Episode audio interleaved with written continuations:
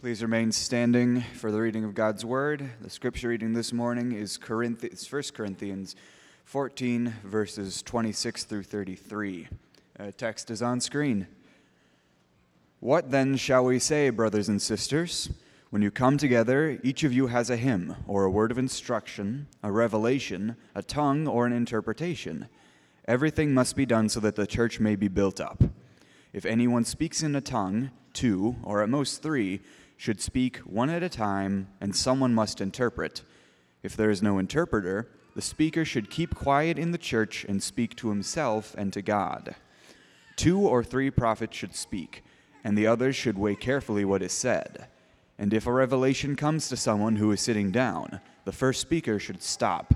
For all for you can all prophesy in turn so that everyone may be instructed and encouraged.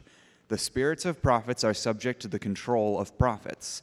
For God is not a God of disorder, but of peace, as in all the congregation of, congregations of the Lord's people. This is God's word.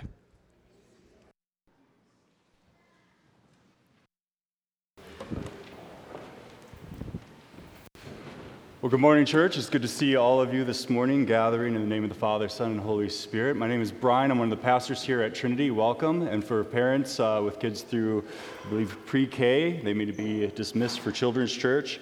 And a reminder to pick your kids up right before, right after you take uh, communion. There's a, lot of celebrations going on today, so happy Father's Day, happy Juneteenth, and happy Heat Advisory Day in a place without AC. So, welcome, uh, regardless of what you're celebrating today. It's good to have you all here.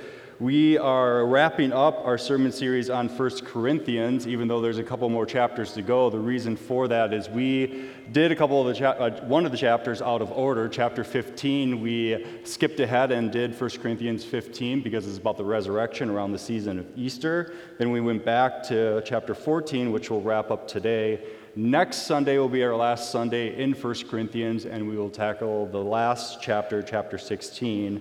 After that, we will switch to our Summer in the Psalms series. We tackle 10 Psalms every summer. So we're in Psalm 71 through Psalm 80 uh, this summer. That will take us all the way up to September. And uh, this coming, uh, actually, a couple Sundays now, July 3rd, we won't actually be gathering here in this space. We will be gathering with uh, three other uh, evangelical free churches. That's a denomination that we're a part of, at another free church that meets on the east side of uh, St. Paul at Payne Avenue Evangelical Free Church, and we'll be gathering there for July 3rd. So if you're in town, we'd encourage you to go there. Uh, if you're not, uh, we still will be posting a message online, a reflection on Psalm 71 uh, for you to listen to if you are traveling that weekend. Well, let's go ahead and dive into the passage today. Let me pray first uh, for our time in the Word. Let's pray. Our Lord and our God, now, as we hear your word, fill us with your spirit. Soften our hearts that we may delight in your presence. Sharpen our minds that we may discern your truth. Shape our wills that we may desire your ways. And we pray all these things through Jesus Christ our Lord. Amen. 1 Corinthians includes a couple verses, yet again, that are notoriously difficult and controversial and starts the type of interpreted fights uh, that, that Christians try to avoid. And if you don't know what I'm talking about, we didn't actually read it in the scripture uh, reading today, but it includes passages and verses that came after the verses that are read. So if you're wondering what those verses are, let me just read them at the beginning here so you know what you're in store for. 1 Corinthians 14 34 through 35, part of our passage says this quote, I'm not saying this, this is Paul. Women should remain silent in the churches. They are not allowed to speak, but should be in submission, as the law says. If they want to inquire about something, they should ask their own husbands at home, for it is a disgrace for a woman to speak in the church. Happy Father's Day. Uh, so, just giving you something to discuss during brunch time, something to look forward to Um, one of the things, I know that there might be some folks visiting. We had a wedding here yesterday, so there might be some extended family and friends in town, and you are probably wondering, what in the world are you doing? What are you thinking? Are you just trying to destroy this church uh, so that nobody comes back? Why, why would you even include those verses in a sermon? And one of the things to let you know is we typically at this church, we pick books of the Bible, Old and New Testament, and we preach through them. Whatever comes up, comes up. So even if it's difficult verses like this, we want to lean into it, try to understand what is being said, not only in its original context, but in our modern day context as well. And if it's difficult, so what? There are passages when we read passages at home that are, that are really confusing, that are difficult, that might be divisive. But what better place than the church to come together in a gracious way to try to understand what in the world is going on? So that is what we're going to do. Uh, if you recall, too, I've, I've kind of unintentionally got myself in this mess because what I said in the beginning that we switched out the order of 1 Corinthians a little bit so that we could lean into 1 Corinthians 15 during Easter for three Sundays. When I did that, uh, and I was, I was looking at the church calendar, I wasn't looking at the secular calendar that I considered Mother's Day and Father's Day. So if you remember, what happened is that the passage on Mother's Day was about wearing head coverings to church, uh, and now this passage comes up on Father's Day. And I swear to you that this was completely unintentional. It was just me uh, accidentally stepping into some cultural landmines. All right, so that's what's going on this morning. Uh, so, this is how we're going to tackle uh, not only that passage, those verses, but the whole passage. We're going to unpack those, okay? Before we get to those, we need to consider the entire context of the reading today. So, we're going to see how those verses connect with the overall passage that's really concerned about orderliness in corporate worship in the worship gathering. So, first, we're going to consider how Paul addresses three things that, in his context in Corinth, are causing disruptions when the church gathers for worship. And then we'll consider why he cares, why it matters. So let's first consider the, the issue of disorder in corporate worship. Look at verse 26 again. Let's remember the main point. What then shall we say, brothers and sisters? When you come together, each of you has a hymn or a word of instruction, a revelation, a tongue, or an interpretation. Everything must be done so that the church may be built up. We continue to hear this main point. When the church gathers for corporate worship, the purpose of the gathering is to build one another up. It's not a selfish purpose, it's a purpose that's dependent and focused on the other to build up the corporate church in love. So hymns are sung and the scriptures are taught and a word is spoken so that others in the assembly can be encouraged in the Lord. But the problem is, as the great reformer John Calvin put it about this church in Corinth, is quote, this is a church turned in on itself to the neglect of others. That's what Calvin said about this church. When the Corinthians get together, it gets crazy and they lose focus on what really matters. This is what uh, Paul said to describe the matter back in verse 23.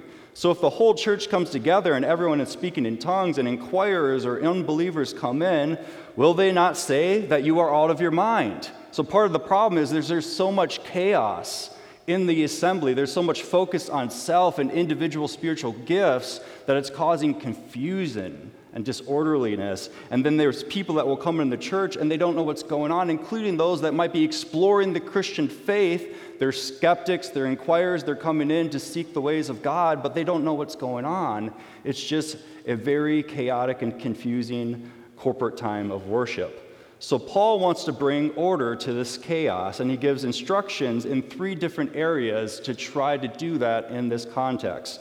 The first matter he deals with is speaking in tongues. Look at verses 27 through 28.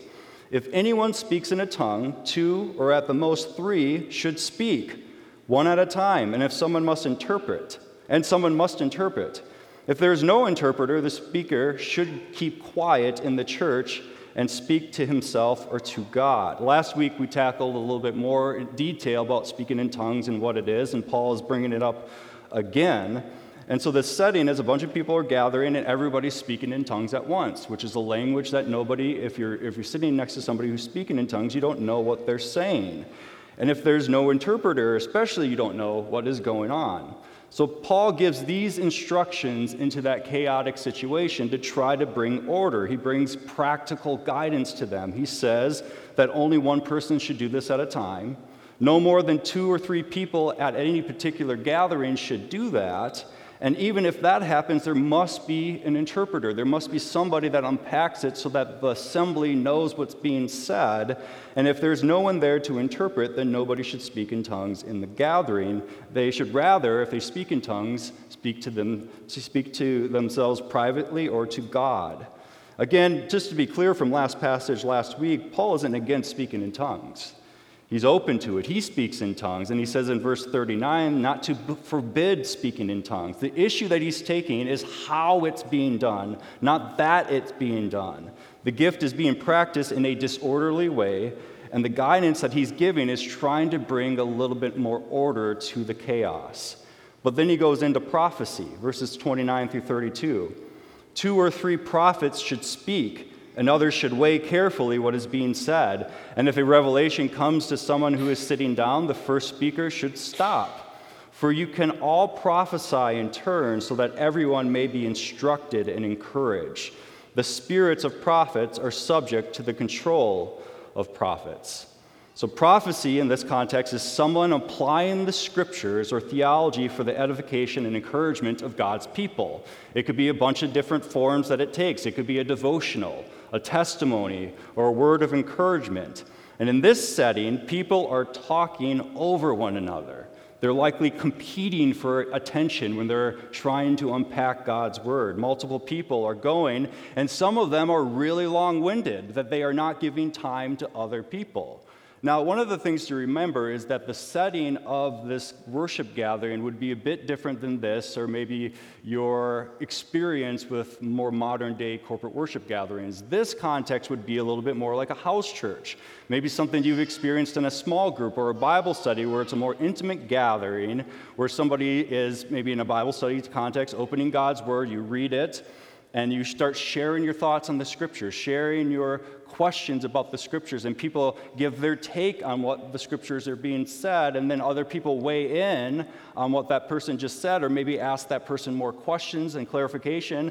Or if it's kind of out of bounds a little bit, there's gentle pushback on what the person is saying about how the scriptures should be understood.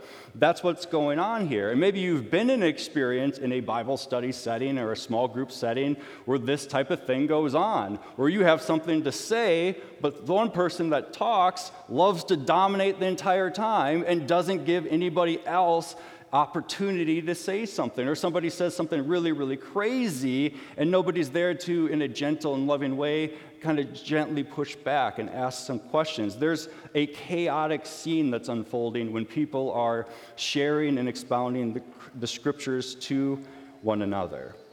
Now, again, before we get to the rationale of why Paul cares about this stuff so much, let's consider the verses that I opened up with, verses 34 through 35, as he talk, tackles a third issue. Look at verses 34 through 35 again. Women should remain silent in the churches. They are not allowed to speak, but must be in submission as the law says. If they want to inquire about something, they should ask their own husbands at home, for it is disgraceful for a woman to speak in the church. As I said, difficult verses, controversial verses. You're kind of like, hmm, I'm glad I'm not in this guy's situation where I have to talk about this in the assembly on Father's Day, right? So, what is going on here? Let me first give you some different approaches, some different interpretations of this uh, set of verses here. Some view these verses as not original to the text, but were later additions, so they would say that Paul didn't really write these words. Others, another view, say that Paul is quoting a view of people that hold this view in Corinth, but he's quoting them in a way that he's disapproving. And still others say that just consider the plain meaning of the text. It means what it says, let's move on. I cannot give all the details about why I don't find any of these approaches satisfying, but let me give you a little bit of background. I do think Paul wrote these words, and it's not a later addition. And I also don't think he's quoting somebody else in a disapproving way. I think he's addressing an issue that's really going on in the local church of Corinth. And I would also say, those that say, well, let's just look at the plain meaning of the text, what that often fails to do is that it doesn't consider the actual context of the rest of the letter that, and the rest of the things that Paul wrote, nor does it consider how this language may have landed on the original readers in the original church. Those things matter. So here's my take on things. And admittedly, this is one of those passages where there is a lot of debate and it's very, very under, hard to understand what's going on. So, with, with that disclaimer, here's my take on things, all right?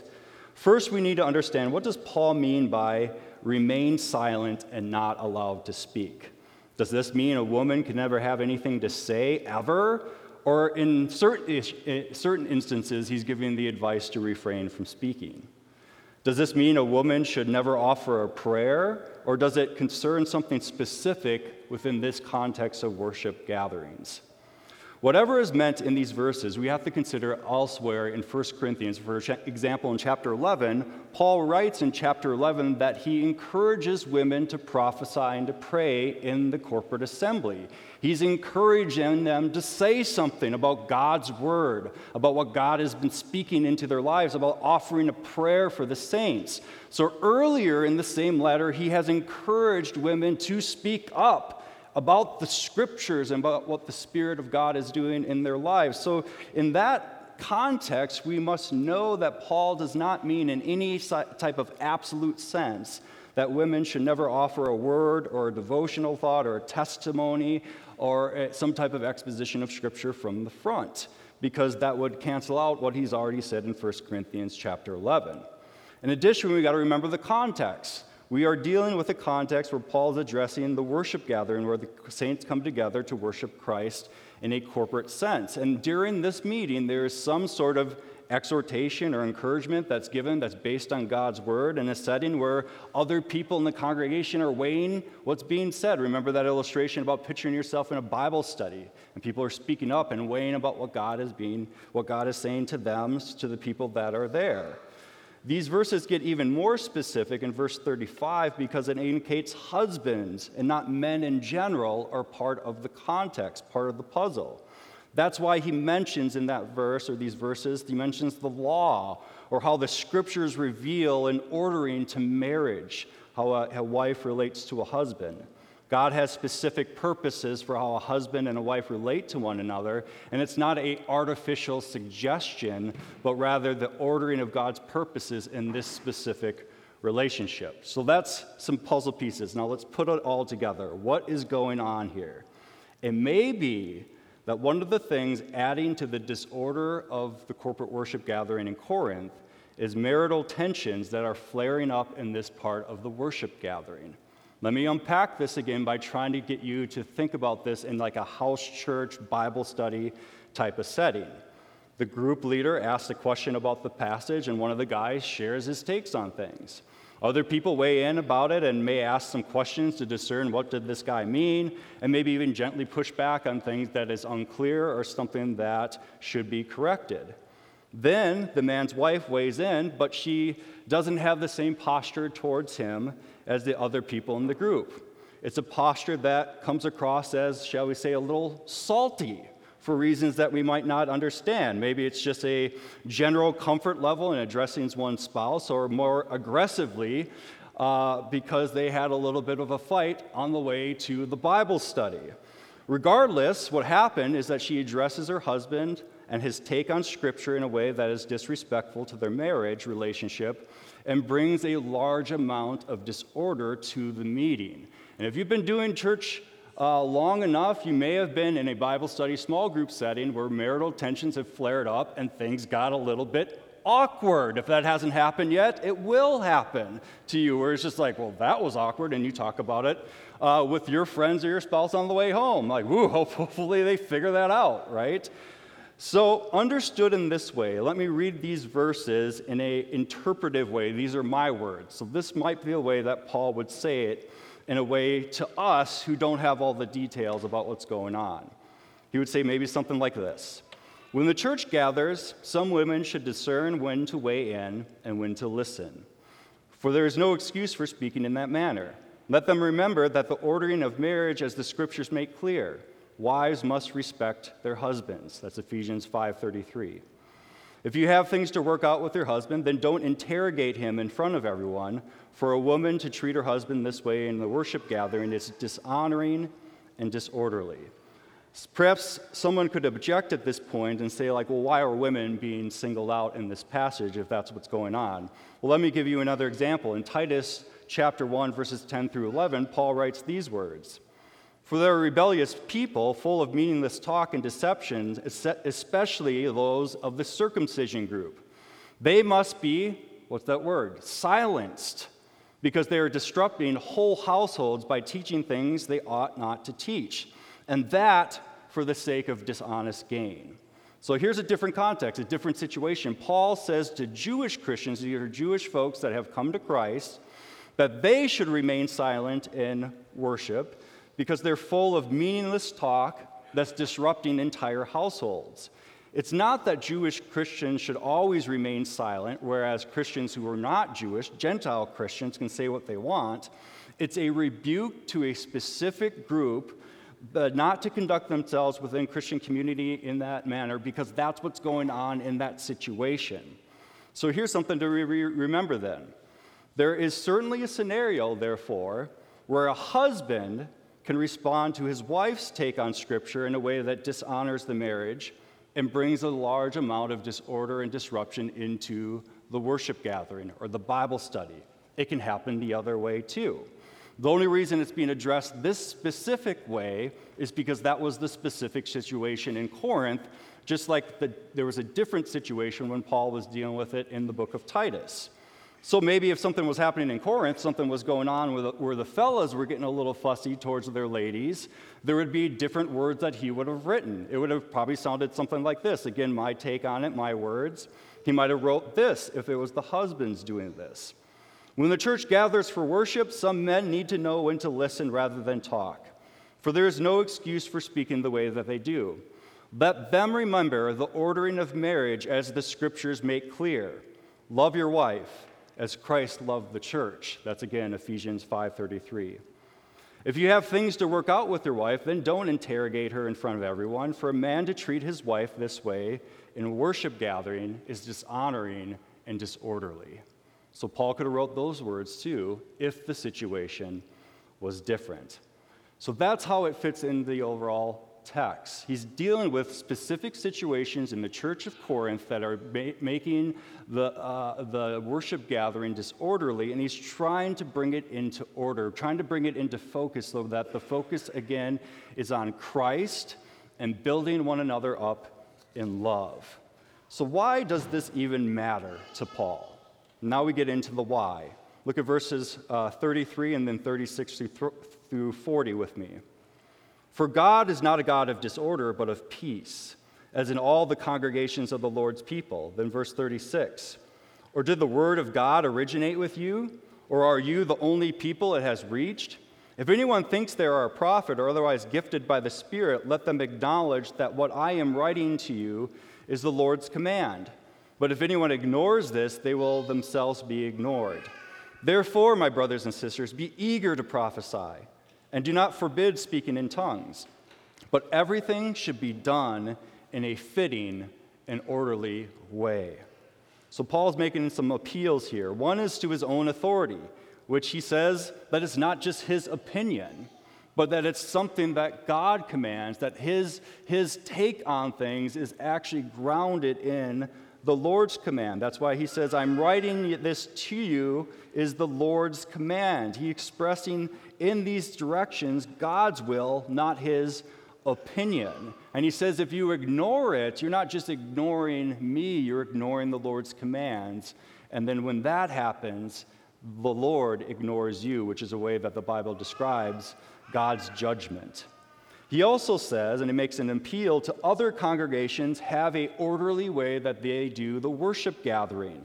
In Corinth, you might remember this from earlier sermons, they think they're the bee's knees. They think they're amazing. They think they're the super spiritual people. They're at a plane on understanding things that everybody else should look to them and aspire to be them. Paul is bringing them down a notch yet again, saying, You got to remember, you are the outliers here. Look at how the other churches of God in other cities around the world conduct corporate worship. And nobody has the hot, disruptive mess that you have in your gatherings. Consider the global church is one of the appeals that he makes. And then finally, in verse 33, he made an appeal to the very character of God that God is a, not a God of disorder, but a God of peace. Meaning that the way you conduct your worship gathering says something about who God is. Now, if these are the principles that God is, uh, that Paul rather is basing uh, his uh, practical advice on, how do these things apply to a present day church in the city of Minneapolis, St. Paul? Now, here's some ways to think about it, and here's three ways to whether it's this type of corporate worship, or maybe you're coming from and visiting here another type of worship tradition, uh, denominational take on things, I think there are similar principles that we can all stand on based on what Paul is appealing to here. So here's some principles for why churches should conduct corporate worship in a specific way. First, corporate worship must follow the scriptures. It must follow what God commands to be done in scripture. Paul is making an effort here to say that he's not just asserting his opinion on what churches ought to do when they gather, it's something that's grounded in God's word and the commands of the Lord. And in the Bible, we see very specific things that the Lord wants his people to do when we gather. It includes elements of preaching and singing hymns and offering prayers and celebrating baptism and the Lord's Supper. These are biblical elements that should never be absent from the church when they gather. I've, I've seriously been to church gatherings before where there's been barely, if not any, a lick of scripture that's ever being read. That's just wild to me because that's precisely one of the foundational things that God's people do when you get together is to get into God's word because all week long you're listening to the opinions of man, but here you get to hear the word of the Lord who revealed himself to us. So that's why we have to do things that are uniquely biblical and start there before we start adding extra things to the worship gathering. The second thing is that corporate worship considers church history. Paul exhorts us to consider what other congregations are doing. What common features do all churches need to embrace when we gather for worship? That is a good and, and, and respectful question to ask. Church liturgy, as early as the second century, included two basic parts of corporate worship the first half of corporate worship, when churches historically and globally to this day gather, included the preaching of God's word as the main component of why we are gathering together. And then the second half of the service is all about gathering around this table to remember the visible and tangible display of the gospel in the elements of communion.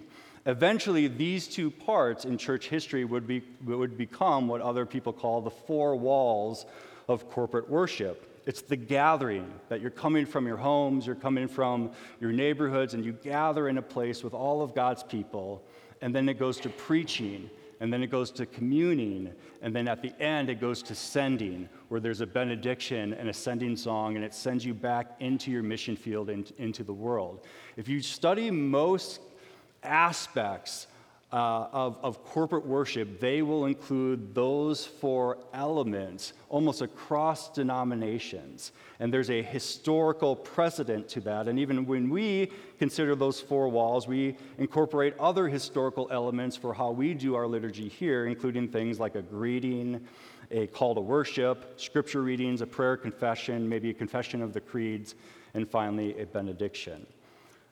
Fifth, or third and finally, third and finally, corporate worship must consider the neighborhood. It must consider the context, the culture in which you are uh, gathering for worship. So, Paul, to be clear, is not saying that the church in Corinth must be like every other church in the world in all of the details. He's been careful throughout this letter to acknowledge the unique ways that Corinthian culture is, is being contextualized so that the people of God are preaching the gospel to them in a way that's unique to the city of Corinth. And we have other letters where Paul is doing the same thing, that there's unique ways, depending on the culture, depending on the neighborhood, that starts to shape the aspects of your corporate worship. If there's four walls of corporate worship, context determines or culture determines like what color the wall is going to be? What kind of pictures are you going to hang up? What is going to be the decor of the room? And from culture to culture neighborhood to neighborhood tradition to tradition the corporate worship setting might feel a little bit different because it's adding those aspects to the foundational biblical and historical foundations of the church.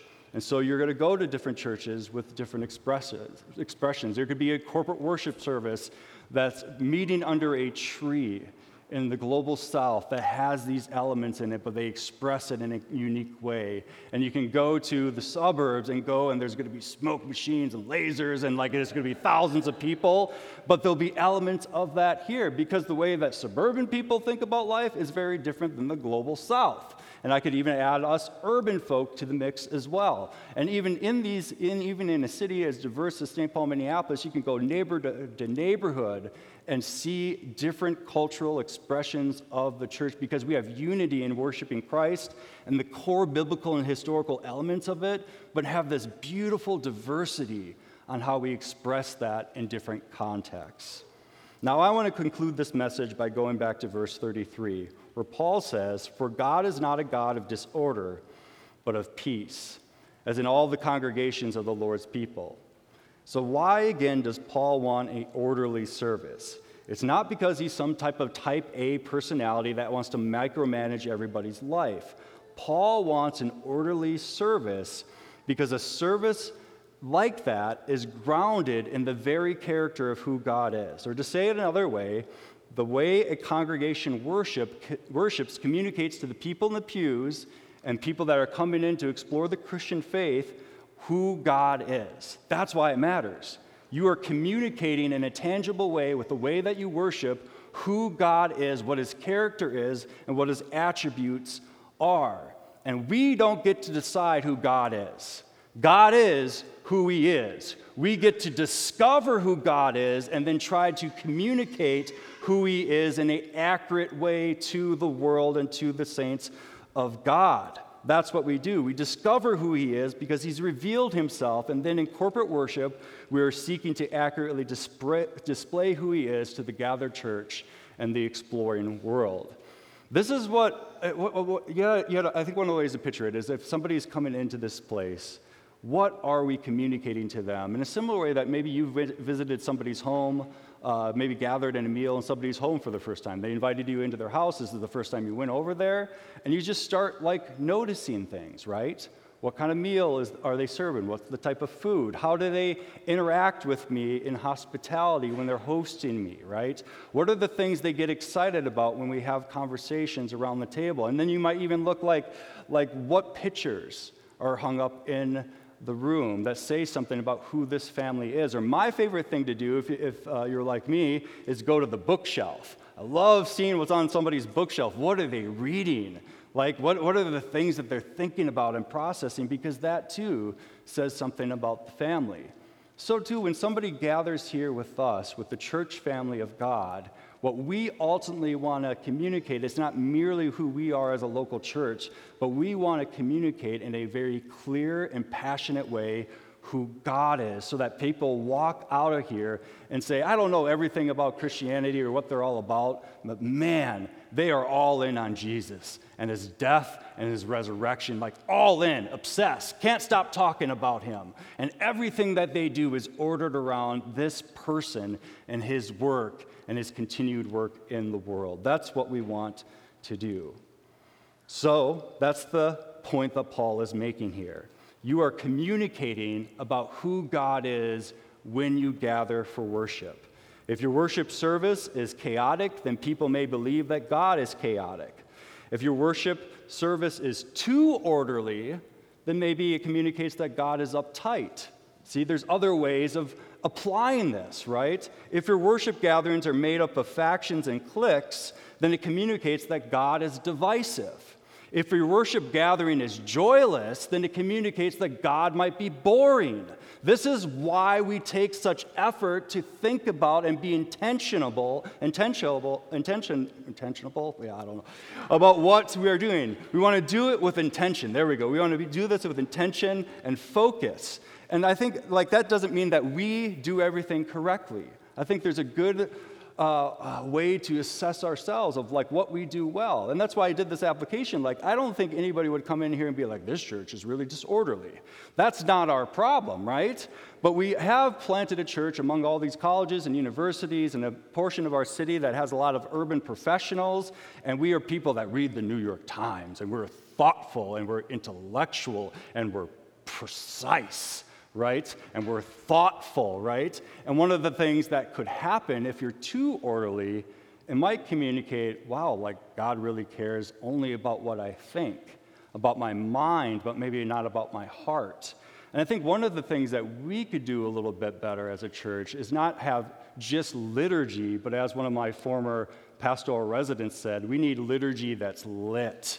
That's one thing that we could come alive to a little bit because we could say things very intellectually accurate, but we don't want people to walk away from the church gathering here and just think, I need to think about God in a correct way. We want people to gather here and experience God too because the Holy Spirit is here and God is alive, and Jesus rose from the dead, and he reigns over the nations, and he's still in everybody's business in a way that he wants to redeem and renew all things. And so, one of the things we want you to feel in the depths of your soul when we preach about these things is that God is here and he's real and he's tangible. And if you're falling away from him, he's going to pull you back and wreck you with the gospel and put you back together in a way that you're truly human and you can truly flourish. That's why you gather together, not just to think correctly, but to be exposed to the living God who will disrupt your world and redeem it back together for his glory. So I think if Paul was writing to us, who are a little bit, thank you, my brother. Yes, that's right. I need to learn from last week, brother. You need to pause so people can say amen, right? I just don't expect it. Uh, so, yes, thank you. Amen. Because this is what we want.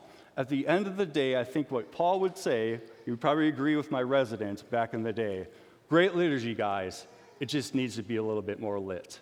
All right, let's go ahead and transition now to a time of communion.